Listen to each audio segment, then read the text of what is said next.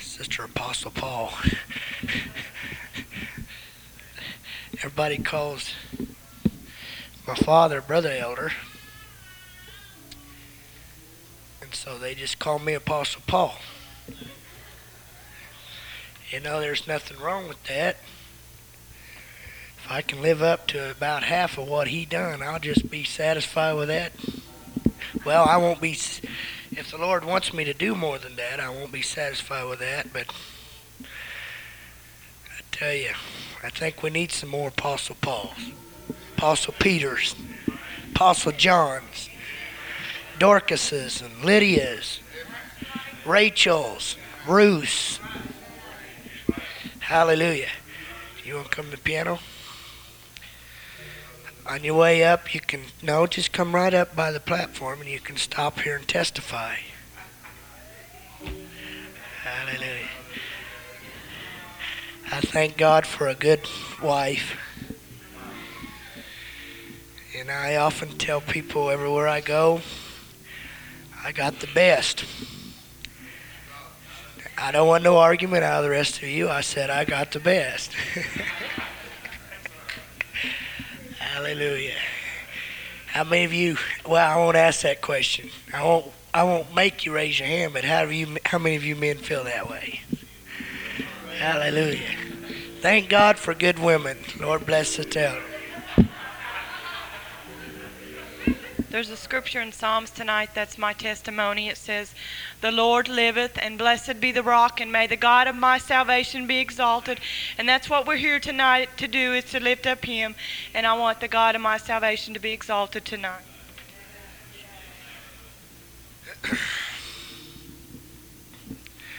Well, I've had kind of a different job this week. I've been teaching or trying to, and uh, we had a good time at youth camp. Amen. And I tell you what, those of you that missed youth camp, you missed some good preaching. That brother Munst, or that brother Huntley just flat out preached to us young people. And you know what? You were an older saint and you were there, he preached to you too. Hallelujah. Yeah, that's, that's right. He preached to us preachers too. I tell you what, Friday night, the Lord come upon me and I just felt, I just felt like I was lost and that I needed a renewing in the Holy Ghost.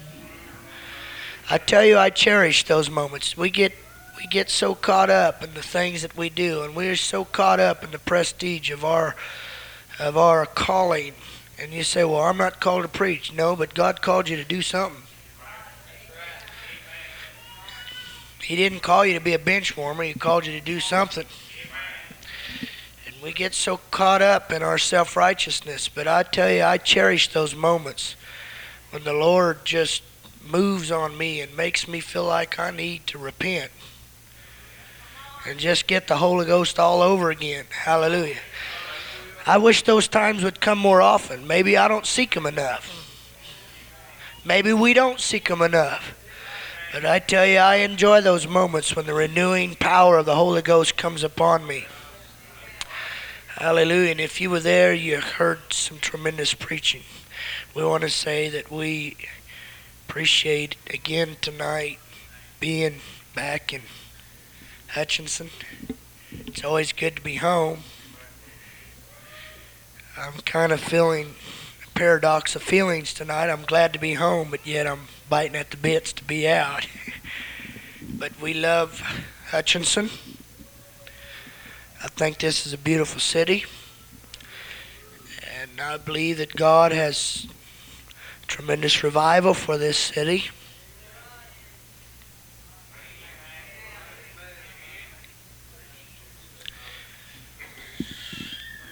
I really believe that with all of my heart. And uh, I, it's always special.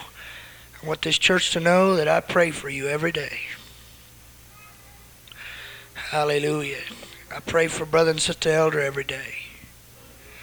I believe we are more than conquerors through Him that loved us. We can do all things through Christ, which strengthens us. And if you're weak, it's because you're not in Christ. Because in Him, the Bible says the name of the Lord is a strong tower, and the righteous run into it and are safe. And another place in Psalms it says that the Lord is my rock and my strong fortress. Psalms 27 says, The Lord is my light and my salvation. Whom shall I fear? The Lord is the strength of my life. Of whom shall I be afraid? Oh, when the wicked, even mine enemies, come upon me to eat up my flesh, they stumbled and fell. Though an host should encamp against me, though war should rise against me, this one thing will I be confident to behold the beauty of the Lord and to inquire in his temple. For in the time of trouble he shall hide me in his pavilion, he shall set me upon a rock. Hallelujah. I just feel like he's worthy of a little bit of praise right now. Hallelujah. Hallelujah. What a friend we have in Jesus.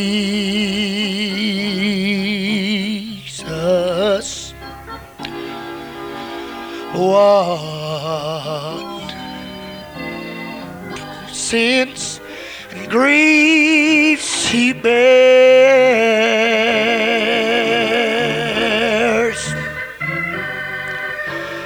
What a privilege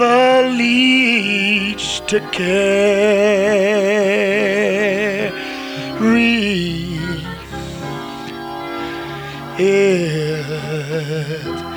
everything to God in prayer.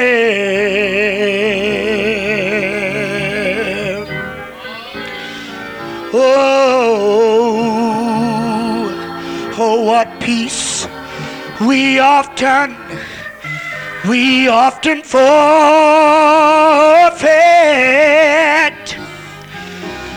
Oh, what needless pain we bear.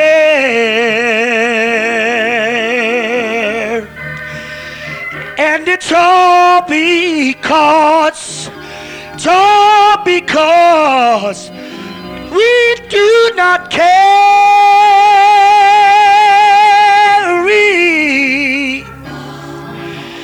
ev- everything to God in prayer.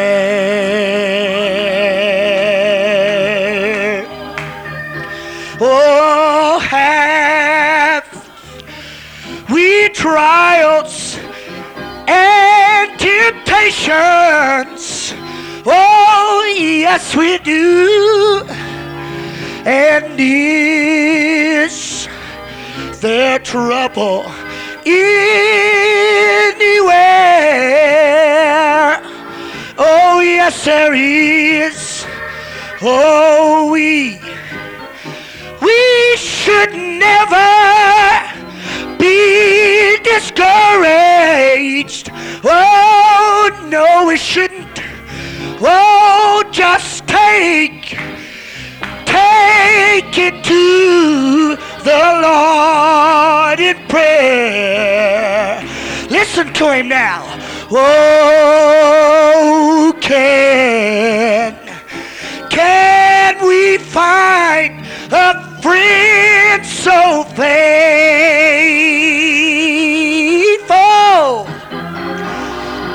Who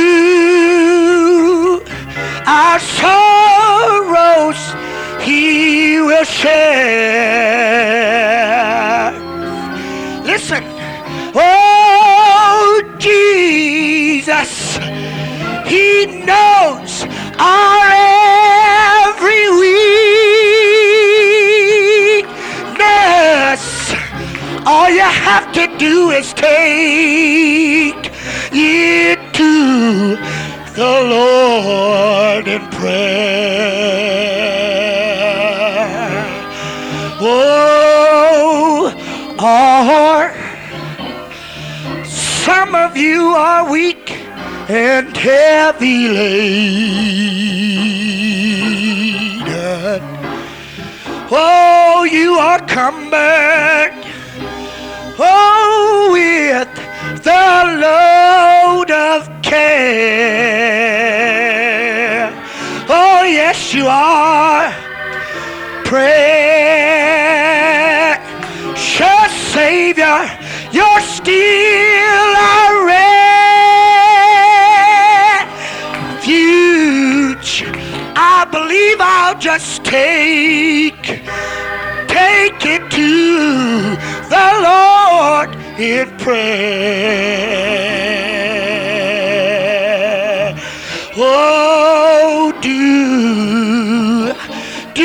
Thy friends despise forsake thee? Just take it to the Lord in prayer. Whoa,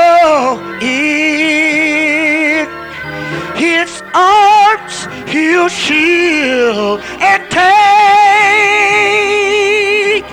thee. All you have to do is take it to the Lord in prayer. Come on, sing it with me. Oh, what? What a friend we have your friend tonight? And Jesus, all our sins and grief he'll bear. Oh, it's such a privilege. What a privilege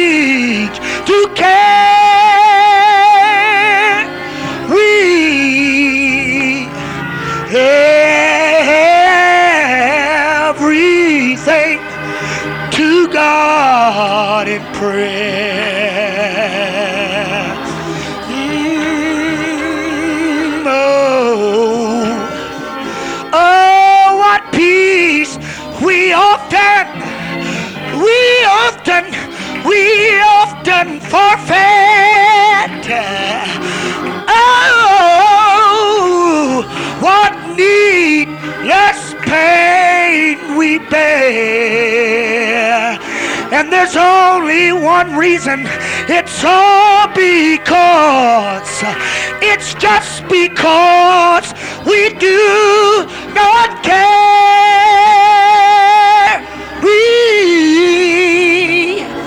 everything, everything to God in prayer. And it's all just because we don't carry everything to God in prayer. Just one reason why we have so much trouble. It's because, uh, oh, we don't carry everything to God in prayer. Let's worship Him. Hallelujah. Hallelujah. Hallelujah. Hallelujah. Oh, we fight battles that God never wanted us to fight. We face trials that God never wanted us to face. Just because we don't carry everything. Brother Elder, all I did was stub my toe. Take it to God in prayer. Oh, that's so ridiculous. Hey, take it to the Lord in prayer. Take it to the Lord in prayer. Hallelujah. He's a friend that sticketh closer than a brother. Hallelujah. Hallelujah. If you have your Bibles, turn with me to the book of Matthew, chapter 11.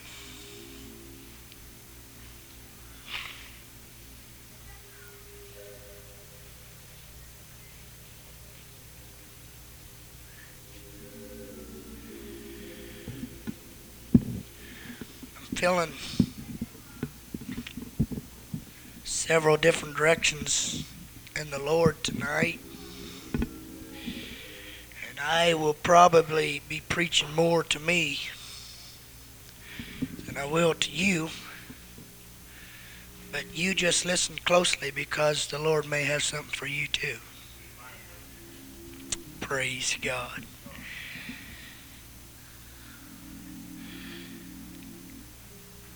I want to tell you this gospel is real. Words are cheap. People come and they go. The things they say will be forgotten in a moment's notice. Probably the majority of words that I say tonight will never register on the majority of our minds tonight. But if I can get in the power of the Holy Ghost, I have confidence in His Spirit that there will be some things that can be revealed to our spirit. There are some things in the kingdom of God that we'll never have the ability to understand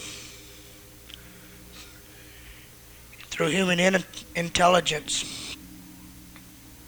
We don't we don't have the vocabulary to describe the things that God wants us to have. The apostle Paul said in the book of Corinthians, we see through a glass darkly. We only know in part. But then we shall know even as we are known.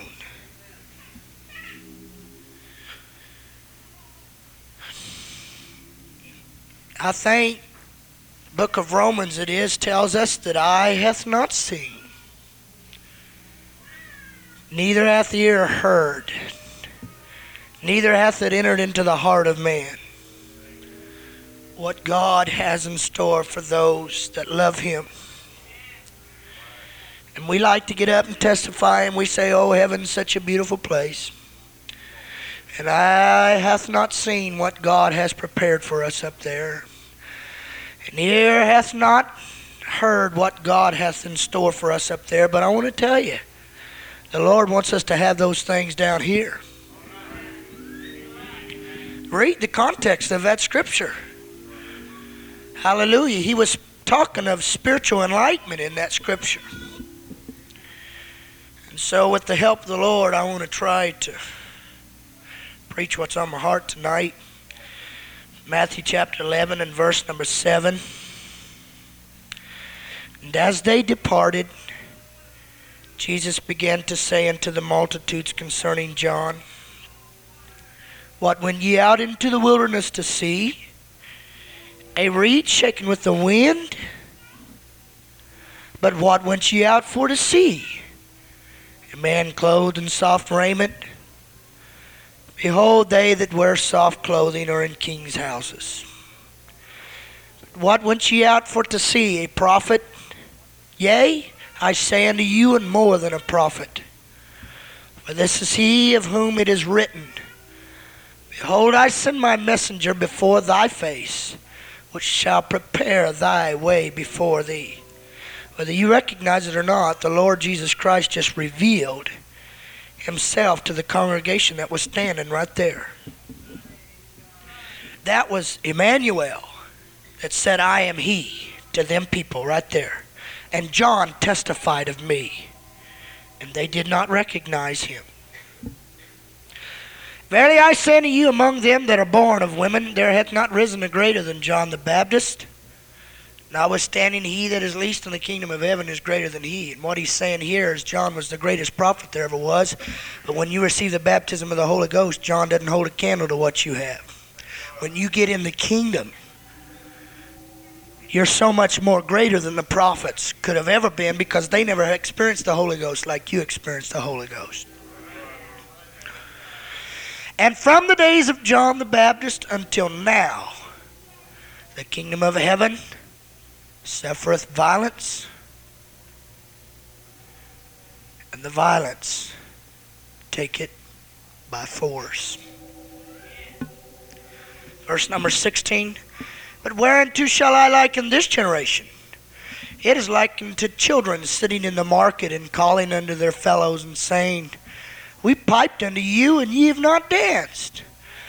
And then we mourned, and ye have not lamented. For John came neither eating nor drinking, and they say he hath the devil. The Son of Man, he came eating and drinking, and they say, Behold, a man gluttonous, and a winebibber, a friend of the publicans and sinners. Wisdom is justified of her children. And he began to upbraid the cities wherein most of his mighty works were done. Notice this scripture. Then he began to bra- upbraid the cities wherein most of his mighty works were done because they repented not. Woe unto thee, Chorazin! Woe unto thee, Bethsaida! For if the mighty works which had been done in you had been done in Tyre and Sidon, they have repented long ago in sackcloth and ashes. But I say unto you, it shall be more tolerable for Tyre and Sidon in the day of judgment than for you. And thou, Capernaum, his headquarters, and thou, Capernaum, which art exalted unto heaven, shall be brought down to hell. For if the mighty works which have been done in thee had been done in Sodom, it would have remained until this day. But I say unto you that it shall be more tolerable for the land of Sodom in the day of judgment than for thee. I want us to raise our hands and ask God to deal with our hearts tonight. Lord God, we need you, Lord.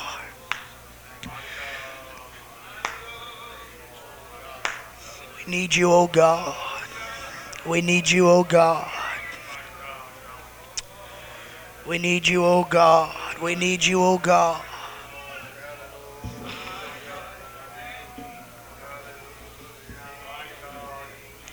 Hallelujah.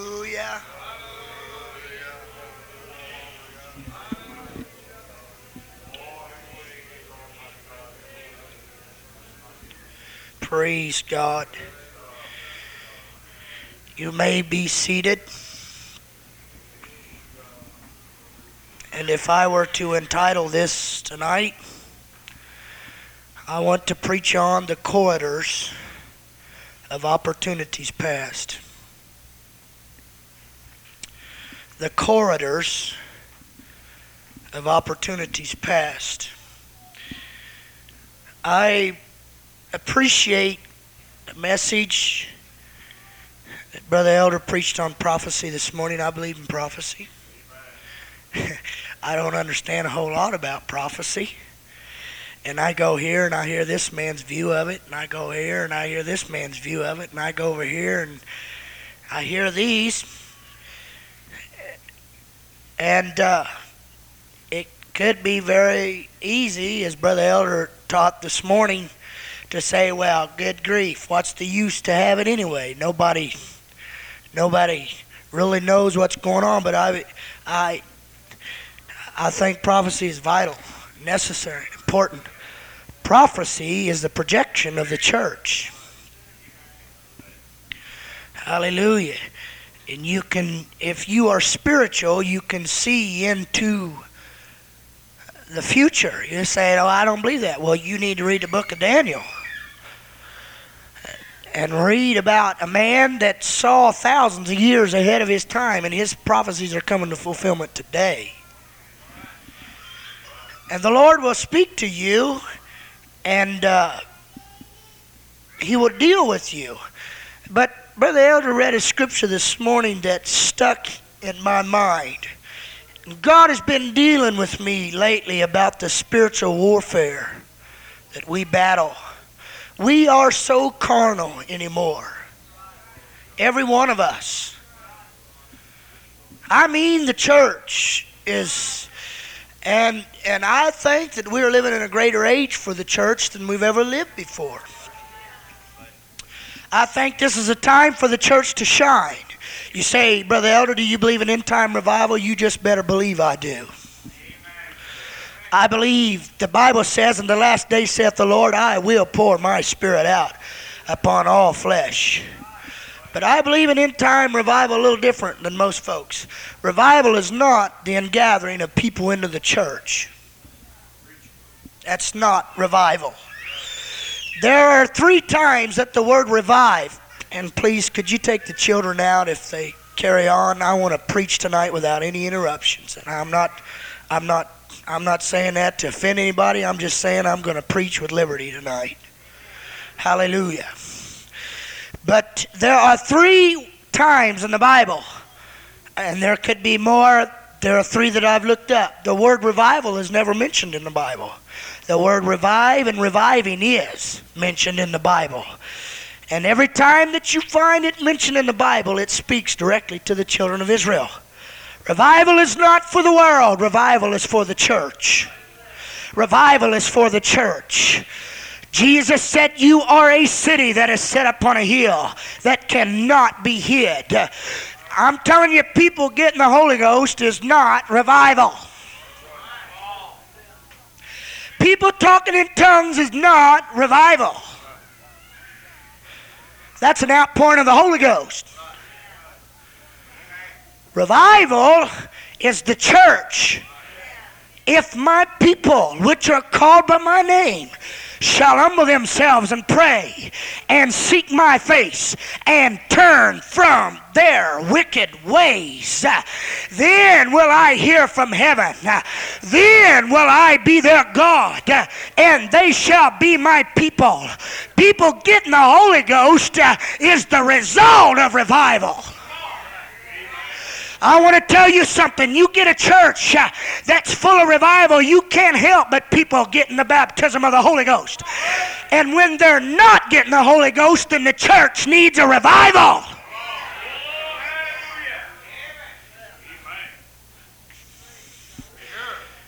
Brother Elder passed by lightly upon a scripture this morning that God opened my eyes to. And I'm telling you, there is a there is a hunger that's welled up in my heart in the past few weeks, like I've never had before, to find the real kingdom of God. And I, I believe I have the Holy Ghost, but I want to tell you something. I want to go deeper in God. And there's more to the Holy Ghost than just talking in tongues. But you got to talk in tongues to have the Holy Ghost.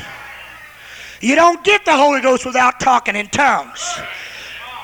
But on the other hand, there's more to the Holy Ghost than talking in tongues. The old timers, and I'm not here to indict anything, but from what I can read about history, they had a tremendous outpouring of the Holy Ghost. And they done it in, in a manner, so to speak, of with a method of fear. And, and if if fear will work, the Bible says the fear of the Lord is the beginning of wisdom. The first thing you got to do is learn how to fear God. And if you don't fear God, you don't have the ability to be saved. But they would preach prophecy and hell and damnation. And I believe every bit of it. I believe if you're living in fornication and adultery, that you're not saved, friend. If you're shacking up with somebody, then you're not saved. There's something wrong with your Holy Ghost. If you can live in that kind of environment, in the Holy Ghost don't talk to you, friend. I'm telling you, people are having trouble. They got spirits, but they ain't got the right spirit. The Bible said when He, the Spirit of truth, comes, He will guide you into all truth. If you're smoking cigarettes and talking in tongues, there's something wrong with your Holy Ghost. If you're drinking alcohol and talking in tongues, you need to go back to the altar and get the real Holy Ghost. If you're lying and stealing and cheating and cussing, you need to get the real Holy Ghost. But the Lord has put hunger in my heart to search out. And we look at characters in the Bible and I was reading in the book of Psalms last night, and God opened my eyes uh, to the spiritual warfare that's going on. Uh, the Apostle Paul said that we wrestle not against flesh and blood, but against principalities and powers and the rulers of the darkness of this world uh, and spiritual wickedness in high places.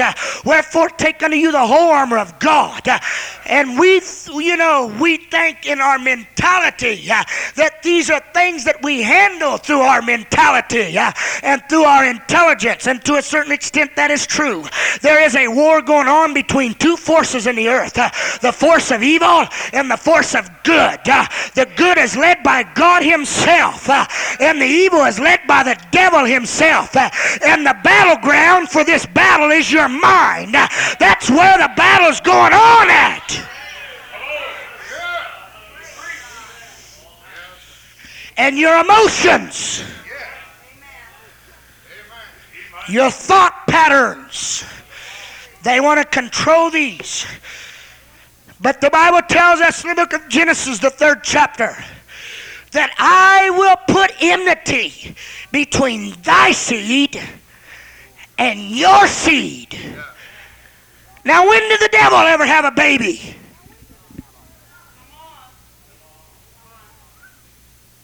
He don't have any seed. But that's what the Bible said. I will put enmity between you and him. What was he talking about? In the garden, there was complete liberty. There was not the mental pressure that you and I feel to do right or wrong. There was not the pressure to decide what was right or wrong. In the garden, they did not even have the ability to know the difference between the right and the wrong because they were in the dispensation of innocence. They did not know what was right, and they did not know what was wrong. In the garden, they were in complete obedience with God, and that is the difference between those that are supposed to be full of the Holy Ghost and those that claim that they got the Holy Ghost uh, and they're not. Uh, though they, Adam and Eve, thought that in the garden that the, the test that God was testing him with was the test of intelligence, of how much they knew. Satan always uses knowledge. There's something about a man that he seeks to know. You know what that something is? That's the nature of God because the Bible says that God is omniscient. He's all knowing. And in the image of God created he man. And because God is all knowing, man in his image seeks to know everything because God made him like him. I know I'm going deep, but I hope you're mature enough to understand what I'm saying tonight. And if you're not, you need to pray till you are. But there was a battle that was going on in the garden. Adam and Eve thought it was the test of knowledge. They thought it was how much that they could know. And Satan used it. If you eat of the tree of knowledge, ye shall be like the Most High God, and ye shall know the difference between good and evil. And they thought that was the test. And they said, hey, here is an easy way to pass the test. The more I know, the easier it is.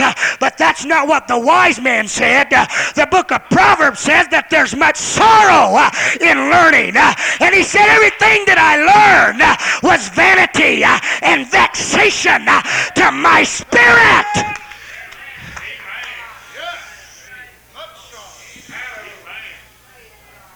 They sought to know how did God get his power? Where did God get his wisdom? Did you know that Romans the 13th chapter says that all power comes from God? Did you know that the power that the devil has come from God? You say, okay, then God invented evil. Uh-uh. No, God gave power out proportionately. I wished I hadn't even got on that because that's a whole different message. But the power that the devil has come from God. God made us free moral agents. That means we have the ability to do with that power that God gave us whatever that we want to do. But you just remember one thing before you go to feeling big headed. The Bible says that every transgression uh, and every disobedience uh, shall be uh, rewarded with that shall they shall be recompensed with the reward. If you use the power that God gave you wrong, then you shall be rewarded in an eternity of a lake of fire. and that's exactly what happened to Satan. God didn't take his power away from him. But you're going to be judged according to how you used that power. But Adam and Eve, they thought that the power was in the knowledge. They sought for it. And Satan, he played upon that intelligence until finally Eve reached out and pulled the fruit. Everybody said it was an apple. I don't know what it was. But whatever it was, when she took a bite of it, the Bible said she knew the difference between good and evil. And she understood things that she was not supposed to understand. And she ran to Adam and she said, Here, take a bite of this.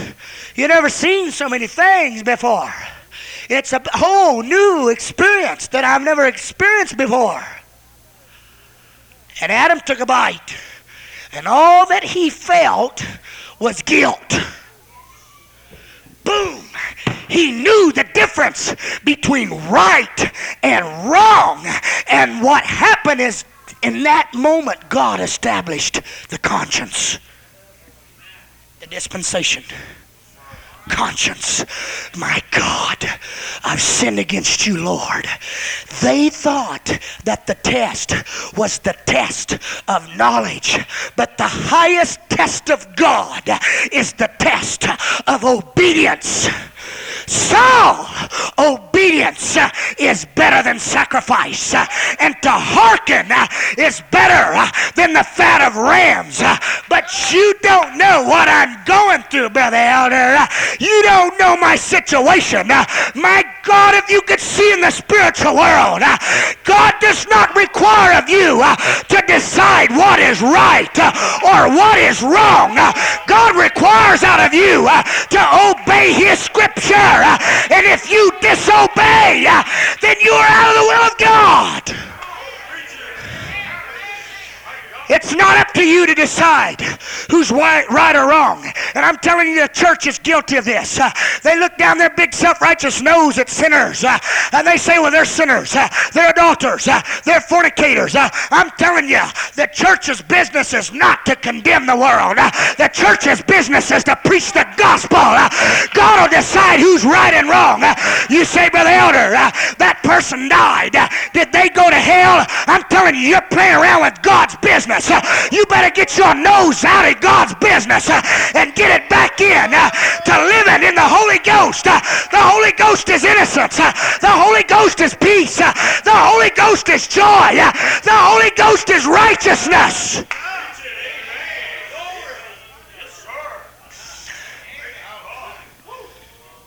But in that moment, there came a battle for man.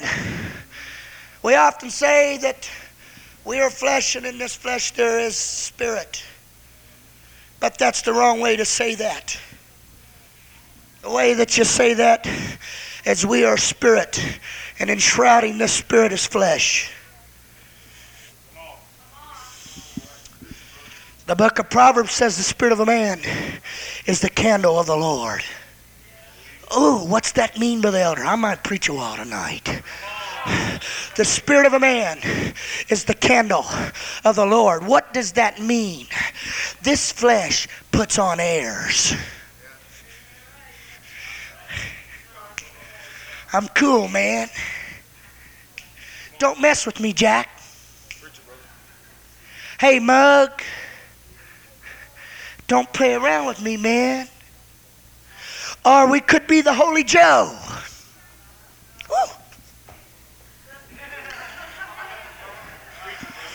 Come to church because everybody else is doing it. We're out there. Whoa. Whoa. Flesh has got everybody fooled. We can talk. And everybody is so proud of our esoteric knowledge.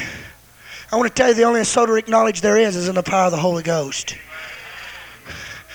Esoteric just simply means that it's knowledge that nobody else knows about. That only you are able to, only you are the one that knows about it. You know, we are super spiritual. We are the ones that always give out the tongues and the interpretation. We are the ones that goes to our little corners and tell somebody the Holy Ghost spoke to me yesterday. You know, I don't want to be so light saying the Holy Ghost spoke to me.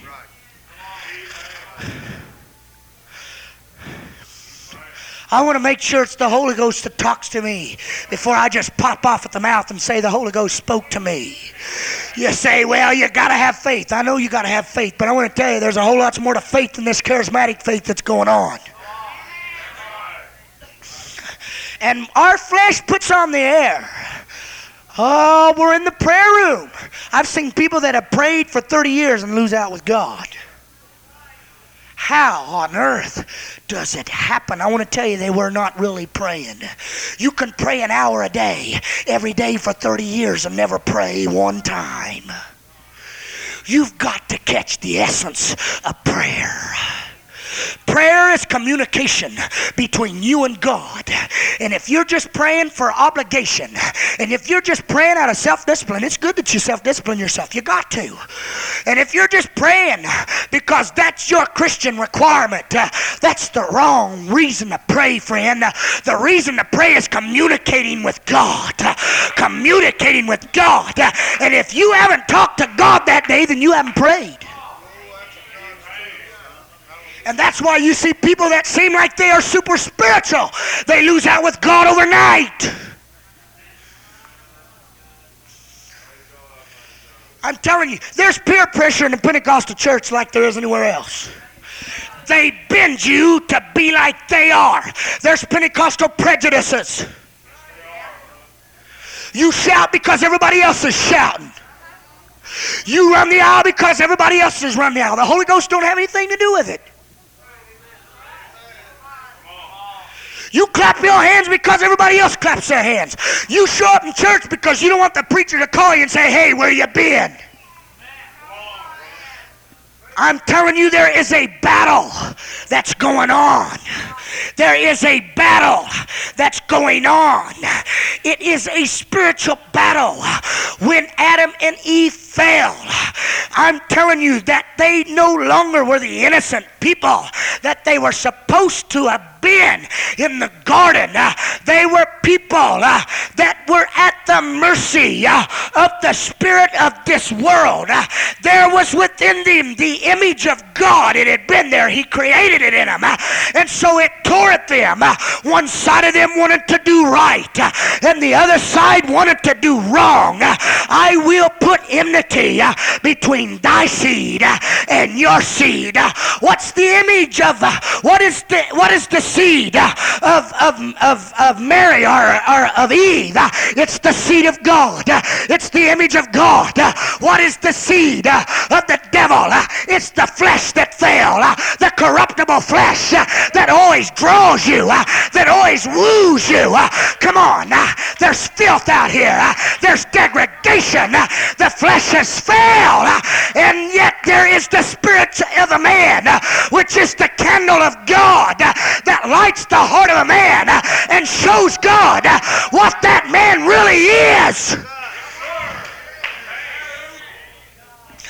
The man says, Oh, I'm good on the outside, and he shows everybody else. But his spirit shows God what he really is. His spirit shows God what that man really is. He may have the preacher fooled, he may have the saints fooled, he may have his children and his wife fooled, but the spirit of a man is the candle of God. And if that spirit has not been revolutionized by the power of the Holy Ghost,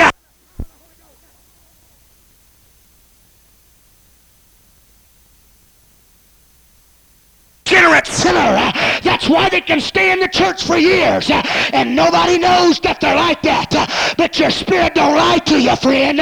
You're a spiritual being. One of these days it'll catch up with you. One of these days the light will come on and God will say, aha, that's what you really are.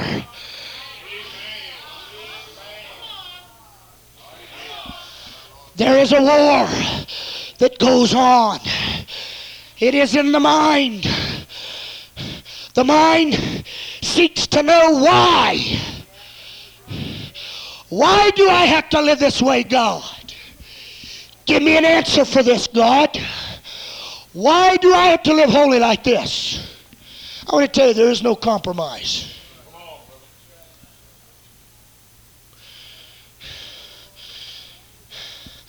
Why do I have to live this way? Why do I have to live holy like this? Why do I have to abstain from the filthy lusts of this flesh?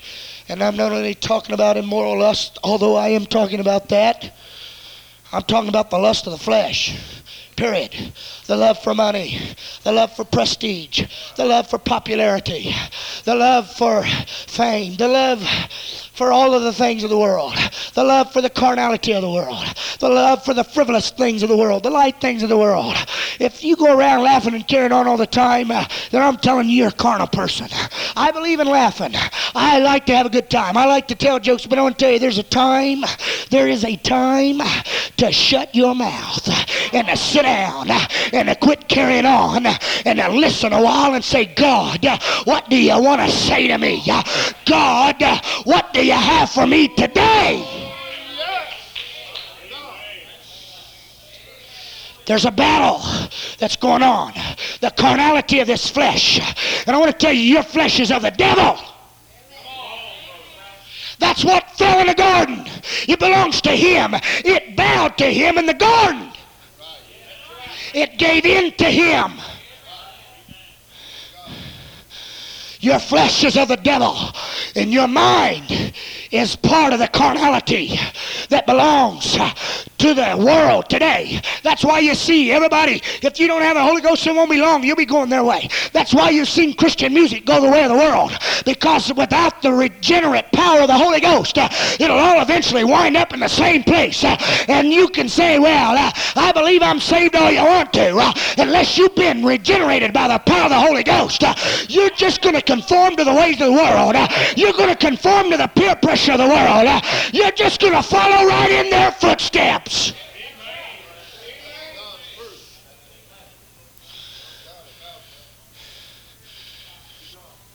The flesh is of the devil.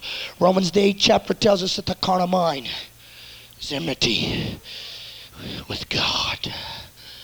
It hates the things of God.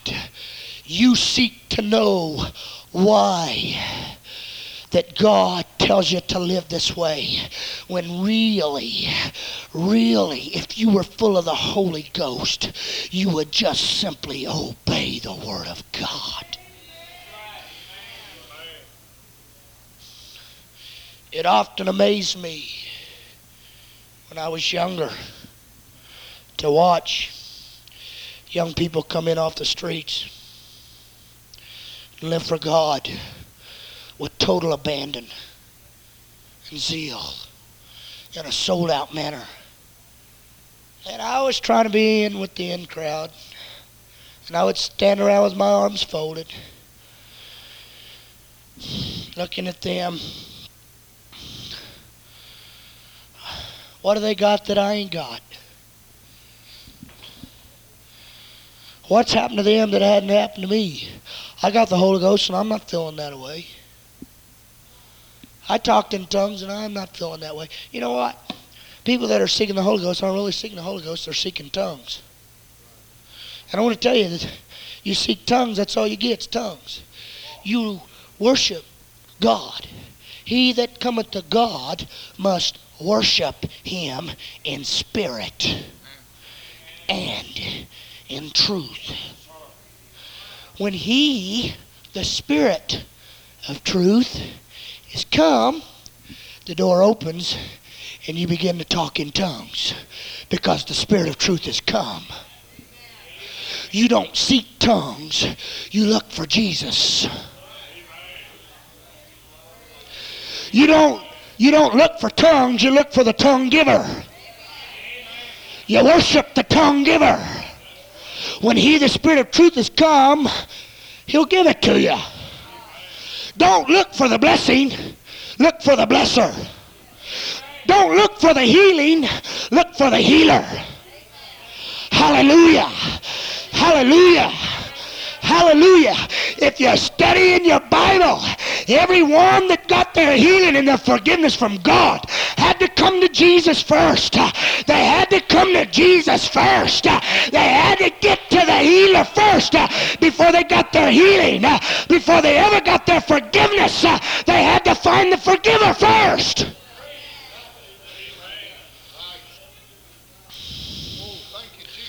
Hallelujah. Hallelujah.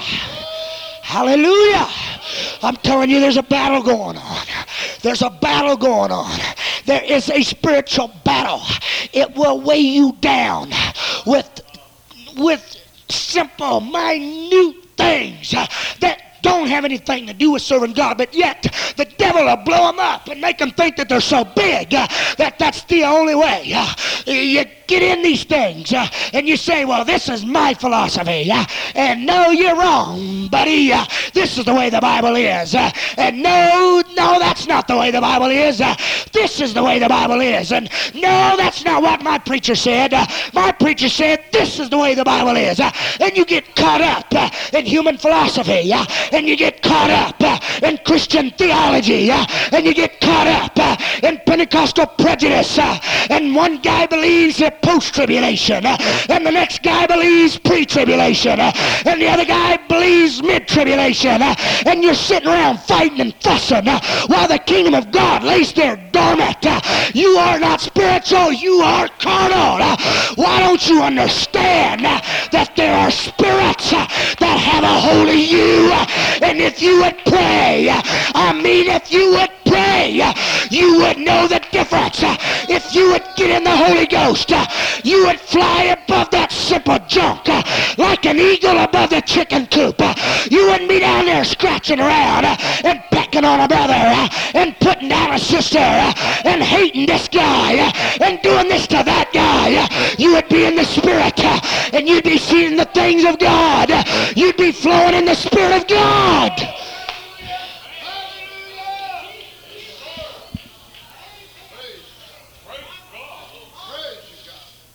That's exactly what was happening here. Some were saying, well, is John the Baptist a prophet? No, he can't be. The king put him in prison.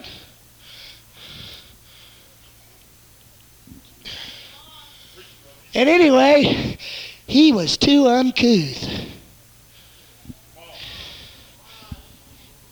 I'm telling you, that guy didn't have an education. Hey, that's a lie.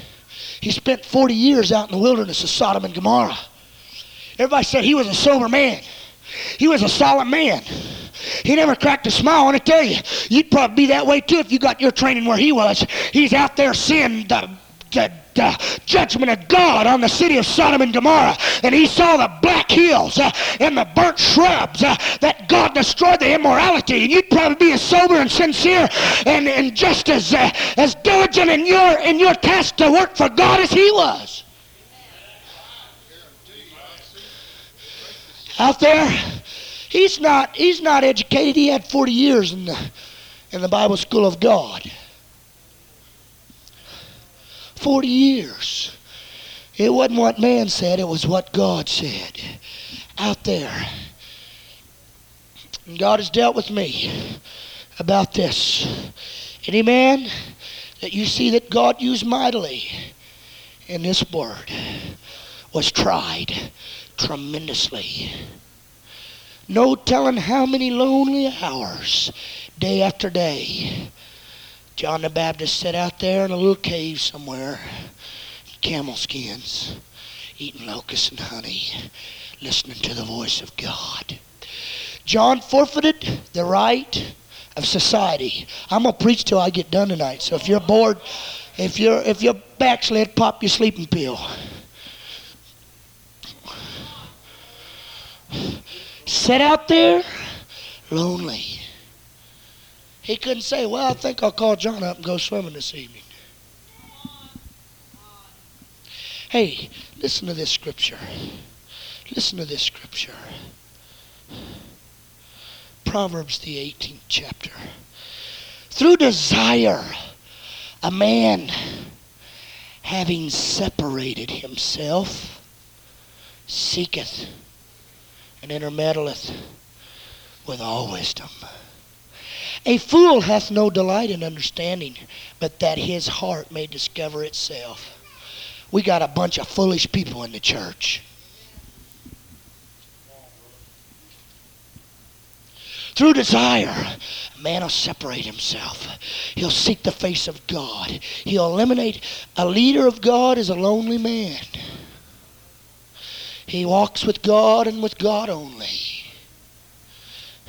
A leader may have friends, and all of a sudden God will give a message, and he'll step to the pulpit and look them right in the eye and preach things. And because of their human nature, they'll get offended and walk out and never come back. The call separates you.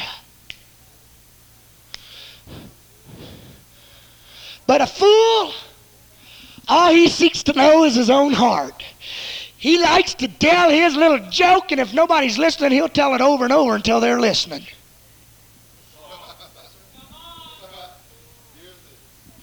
A fool, he goes to the same places every night. You know why?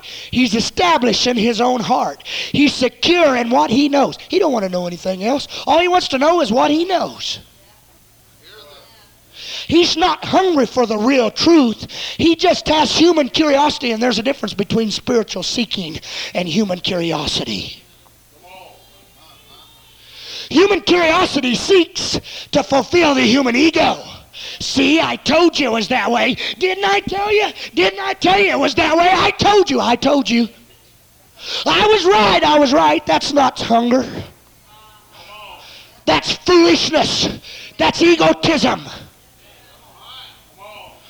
But a spiritual hunger seeks to know the things of God. John sat out there. I'm sure he got lonely.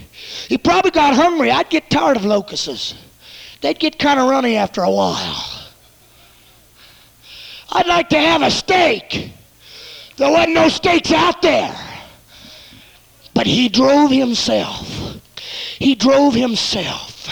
I've got to know. Listen, God called him to be the forerunner of God himself coming to man. And he wasn't going to use no pipsqueak fool that was proud of his little prejudices and his little ideas. He had to have a man that would look for truth, that had a desire to know the kingdom of God. He couldn't have a man with ego because he had to have a man that would give up his church overnight. And if he had found a man with an ego, he'd have said, Well, them are my saints, bless God. You're sheep stealing. But Jesus took John the Baptist's whole church in one night. And John said, Hey, I am not the one. He is the one. I am not the one. He is the one. I'm telling you, we're not building little kingdoms. We're in this for the kingdom of God. We got to get some spiritual hunger.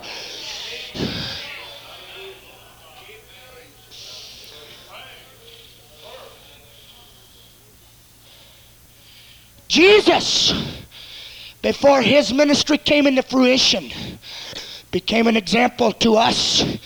And the Bible said that he was driven into the wilderness to be tempted. I don't know all there is to fasting. I don't even know if I know how to fast. I know I need to do it more. But God has laid upon my heart a long fast. And I haven't started yet. And I'm going to be honest with you, I just hadn't had the courage yet.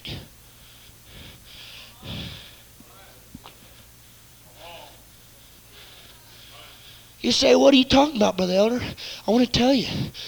I believe that God when the Bible says that he was tempted in all manners such as we were, It was in the moment of fasting that the spirits of lust come upon him so great. And he was a young man, and it drove him. And the Satan would paint pictures in his mind and would drive him. He was not a married man, and he would wrestle and fight. He was weak in the flesh. And when you're weak in the flesh, you don't think right. He wasn't eating right. In his mentality, he fought with right and with wrong. And Satan come and said, Look, and we are so carnal. We think that we that he took him upon a pinnacle. I'm telling you, he took him into the spirit world and said, Look, I'll set you up. I've already got it fixed up. Look at these prostitute houses. Look at these whore houses. Look at these pimps. Look at these drug addicts. Man, you've never known power till you've driven men to their knees like that. Well, I've taken generals and drove them into those prostitute houses before. They've had the discipline to conquer worlds, but they don't have the discipline to conquer their own body. Look at the power that you can have, Jesus. Look at this. And there in the flesh, he fought with lust. You say, ah, I'm just going to go on a fast. I hope you know what you're doing doing I hope you know what you're doing. When God calls people, he tries them before he ever uses them. Ooh, he drove him to the wilderness. There he fought with money. There he fought with bitterness. Hey, it was in the wilderness that Satan opened the panorama and showed Jesus Golgotha. And Jesus could have got bitter. There goes Peter, my own man that I've called. There he goes, leaving me. He could have got bitter and fell and say, well, human men will let you down. That's my presbyter, and he didn't act right. And that's my superintendent, and he didn't do right. Why, he backslid. And now this is a bunch of fake, and this isn't really real. And if healing was really the real thing, how come I'm not seeing any of it? And if the Holy Ghost was really real, how come they're going back to smoking marijuana and all that stuff? I'm telling you, there's temptation. There's temptation. There's trial. There's tribulation before God will ever use a man.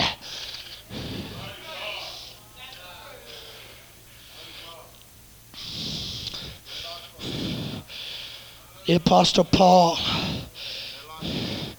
was lost in the wilderness for three years. Nobody knew where he went. There he fasted. There he prayed. He come out and he said, I knew of a man once, speaking of himself in the third person, that was caught up into the third heaven.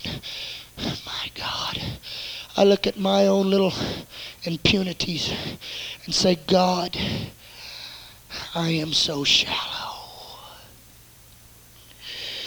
I am so shallow. I am so carnal. The neighbors have the ability to get to me. My own mom and dad get on my nerves sometimes. My own wife, sometimes I let her get the best of my attitude. I let petty little circumstances drive me out of the will of God. Jesus said there was not a greater prophet than John the Baptist. He spoke taint, ain't, tisn't, weans. He didn't have a vocabulary, but there was something that John the Baptist had that he drew tremendous multitudes. And the lawyers and the doctors and everybody would come to be baptized of John. There was such an intensity in his ministry. There was no letdown. We often use term, this term, well, I need to get away so I can let my hair down. John never got away. He never let his hair down. I need a vacation. He never got a vacation. He got one. It was in the dungeons of Herod. And yet here these people so lightly saying, well, is he really a prophet? And Jesus said, I tell you, there's not been a greater prophet than John. What went you out into the wilderness to see? Did you go see a fancy powder puff preacher? Preach you a little 30 minute sermon, tickle your little ears, make you go home swinging from the chandeliers? Is that what you want? Just follow the whim of the crowd. Everybody's doing the same thing, or is there a spiritual hunger in your heart? John came to you eating nor drinking, neither eating nor drinking. And you said he had the devil. So I said, okay, you won't accept John, I'll come to you and I'll eat and drink. And he done his first miracle at a party. The wedding feast. The little children would crawl up on his lap and wipe their, that's the favorite trick of a child. Wipe his little snotty nose on your shirt. And the disciples, they come running over there and said, get these little kids out of here. And Jesus said, oh no. Suffer the little children to come unto me. In fact, if you want to be like, if you want to be in the kingdom of God, you got to be like these children. You know what he was talking to? He was talking to people that were just like you and I. They were spoiled, rotten. They had the best preachers that money could buy. There was nobody that had prophets like Isaiah and Jeremiah and Daniel and Ezekiel and Moses and David. They heard the best preachers that could ever be heard. And when Jesus and John come along, they just thought they were two more prophets. They did not see the opportunity. John made the way for God himself to step into the portals of earth. And there he stood before them, and people looked at God not another prophet, but at God, and said, Well, you're a wine bibber. You're gluttonous. You sit with sinners. That wasn't a man they was talking to. It was a man, but it was God they was talking to.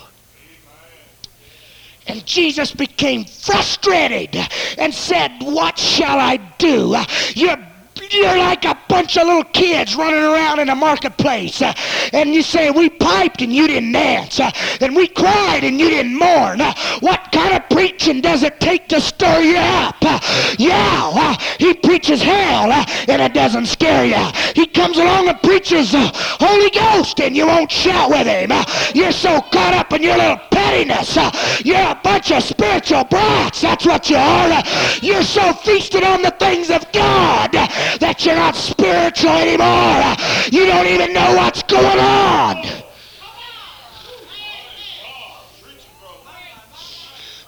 You don't even know the opportunity that is standing before you. You know what Jesus said?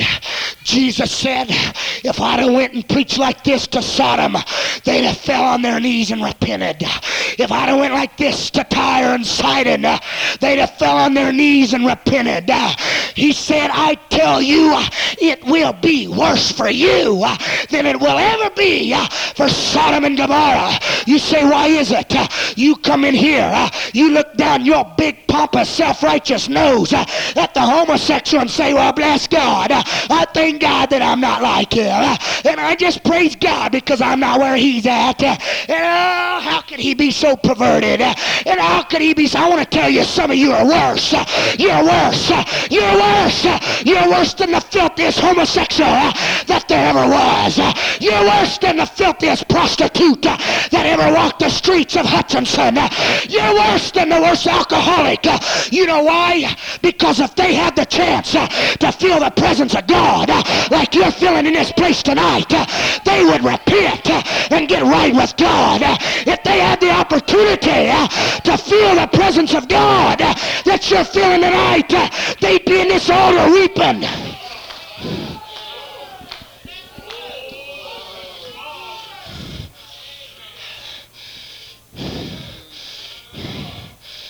The tremendous opportunity that Jesus gave the Israelites. If they'd accepted him as Messiah, we'd be in the millennium right now, friend. You say that's not true. That is true. Well, that's not the way of Bible theology. You're still hung up on your human junk. Jesus Jesus didn't have to turn to us, friend. If Israel had have accepted him as the Messiah that he was, you and I would be in hell tonight and they'd be the chosen people of God. A tremendous opportunity of the Israelites. Oh, they wanted they wanted the physical kingdom of God, but if they'd accepted the spiritual kingdom of God, He'd have gave them the physical kingdom.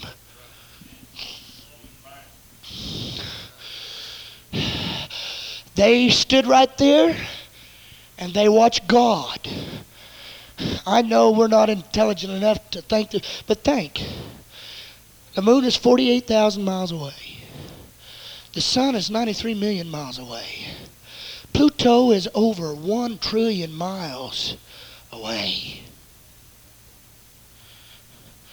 To get from one side of this galaxy to the other side of this galaxy takes over 650 light years, if I'm not mistaken.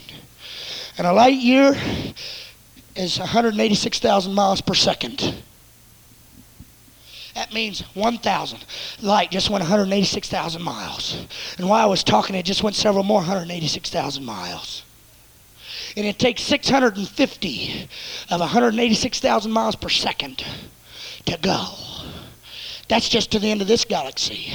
And then there are trillions of galaxies, hundreds of sextillion miles away from this galaxy that we don't even know about in this universe. And God, omnipotent, all power, spoke the word, and it was. And he says, You know what I'm going to do? I'm going to make a visit to that little speck of dust, that little speck of a speck of a speck of a speck of dust in my galaxies and universe that I call the earth. And I'm going to go down there as a microscopic atom of an atom of a neutron of a neutron.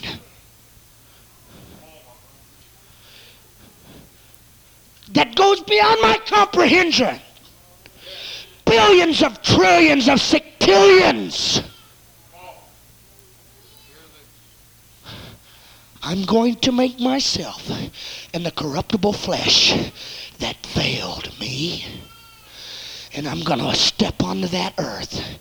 And I'm going to get my feet filthy with their dirt. And I'm going to eat their crusty bread.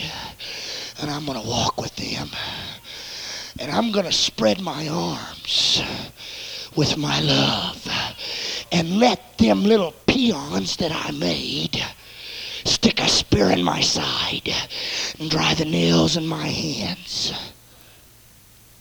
And we, in our egotistical attitude, we act so spiritual. Oh, we show our spirituality. Well, I'm the interpreter of all the tongues and interpretation in our church. And I tell you what, I just disagree with Brother Elder because the Lord talks to me too. And God said, I'm going to walk down there. We act spiritual, but we fall into adultery. And fornication. Sins that cannot even come in contact with the purity of Almighty God. Because sin is so, it, it obliterates in the pureness of the holiness of God. Yet God made a fleshly body and was tempted with the corruptible sin. And he looked at the lady of the well, and he knew what she was there for, and she knew what he was there for. And there was a moment of weakness. He could have failed. But he said, Woman, if you only ate or if you only drank of the water that I have, you would never thirst again.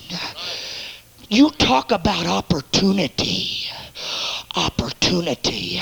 Some of you, the omnipotent power of God is in this building tonight, and you're staring at me with that hoot owl expression on your face. You are so carnal, you don't even know the power of God that's in this building right now. You are so caught up by your own self centeredness and your own selfish ways and your own little philosophies and your little ideas of what God is. You've got him in a box, you say, This is what God is, and he's nothing else. I'm telling you, you are ignorant. He is so great, and his presence is in this building right now. He's here right now. He's here right now. But some of you are going to go home and you're going to go right into the house full of sin that He gave His life to forgive you of. Don't you point an accusing finger at an adulterer in the world. Don't you point an accusing finger at a homosexual in the world. God's given you the opportunity tonight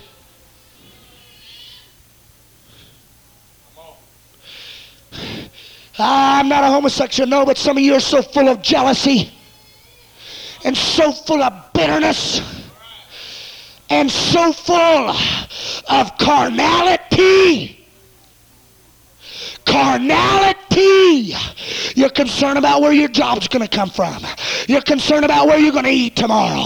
You're concerned about uh, what you're going to wear tomorrow. You're concerned about how you're going to get your car fixed tomorrow uh, and how things are going to work themselves out in your life. Uh, and I'm telling you, God Himself is standing here tonight uh, and He's saying, What have I got to do? How do I have to preach to you? John comes and preaches repentance. I come and preach love. And you're spoiled rotten. You won't accept any of it. I come and tell you, here I am. I'm right here uh, to deliver you. And you say, No, I want my sin. No, I want my adultery. No, I want my fornication. No, I want my lasciviousness. No, I want my jealousy. No, I want my bitterness. No, I want my carnality. I want the things of the world. I want the pleasures of the world. I'm telling you, hell will be harder for you. Hell will be harder for you. Hell will be harder for you. Hell will be harder for you when you go walking through the corridors of hell and you see this door where God said in 1986 on June the 8th on a Sunday night I visited Hutchinson, Kansas and I gave you an opportunity to get spiritual with me and to know me and you rejected it. And June the 1st, 1986, uh, Brother Elder preached to you, uh, Brother Elder, Brother Carl Elder, uh, and you didn't get right. In May and April, and he's going to go back down through the corridors, and you're going to walk by each door, and there it was, an opportunity to see Jesus, an opportunity to feel God, an opportunity to get right with God, an opportunity to be what God wanted you to be. You'll walk through the corridors of opportunities past. You'll walk back over the pages of the calendar. You'll walk through the doors of the month. You'll see opportunity after opportunity that God gave you. I'm telling you, hell will be harder for you. Hell will be harder for you. You'll live in regret, but you won't be able to change anything. Let's stand.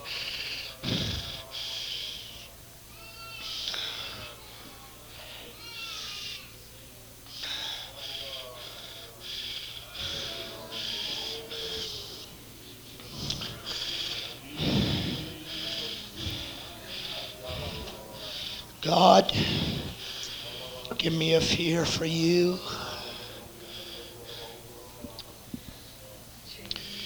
Give me a fear for you, God. They say, well, you can't scare me into this altar. I wished I could.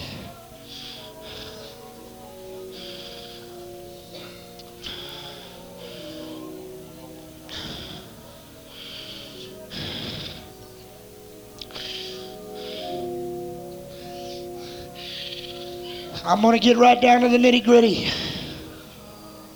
I sat right back over there this morning. Brother Elder closed out his message this morning. he began to talk about revival in Hutchinson. The essence. That was the essence of what he was saying. I felt a spirit of Laodicea hit me full in the face. I felt a spirit of unconcern. I felt a spirit of hypocrisy come back to me where people were saying amen, but they weren't no more concerned about revival than the man in the moon. They were no more concerned about the move of God in Hutchinson, Kansas.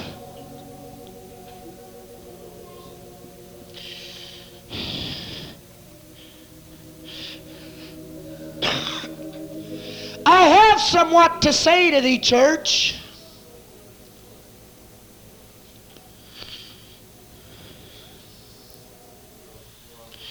Your holiness is all right. Your worship is all right. It seems as if everything is all right. Your faithfulness is all right.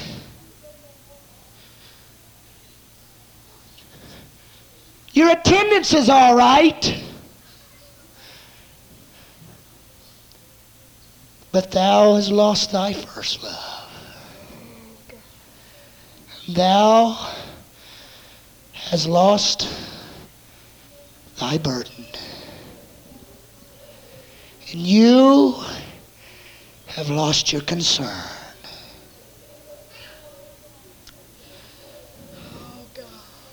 Search for it. Find it. I come quickly. I come quickly. I will remove thy candle out of thy midst. If thou cannot find thy first love,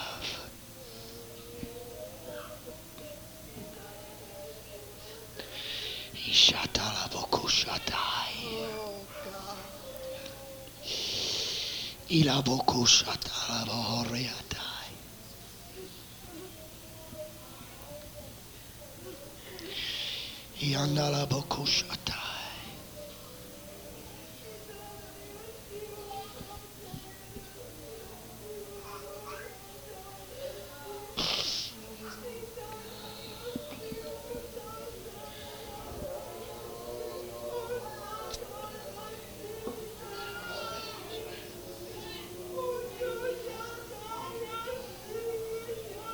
Another opportunity to get right with God tonight.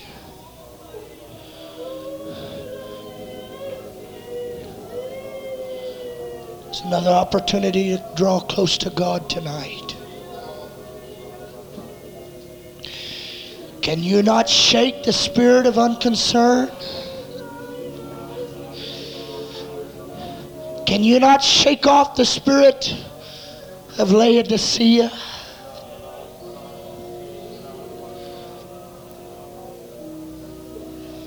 The Bible said the kingdom of heaven suffereth violence, and the violent taketh by force. And what's wrong with some of you? You're not violent enough. Oh, you can get violent for other people. You get violent in your calisthenics of worship, but I'm talking about violence in spirit to stick with it until the victory comes through. We need some intercessors tonight. We need some intercessors tonight. We need some intercessors tonight. We need some intercessors tonight. We need some intercessors tonight. Where's your first love at? Where's your first love at? Where's your concern for the kingdom of God?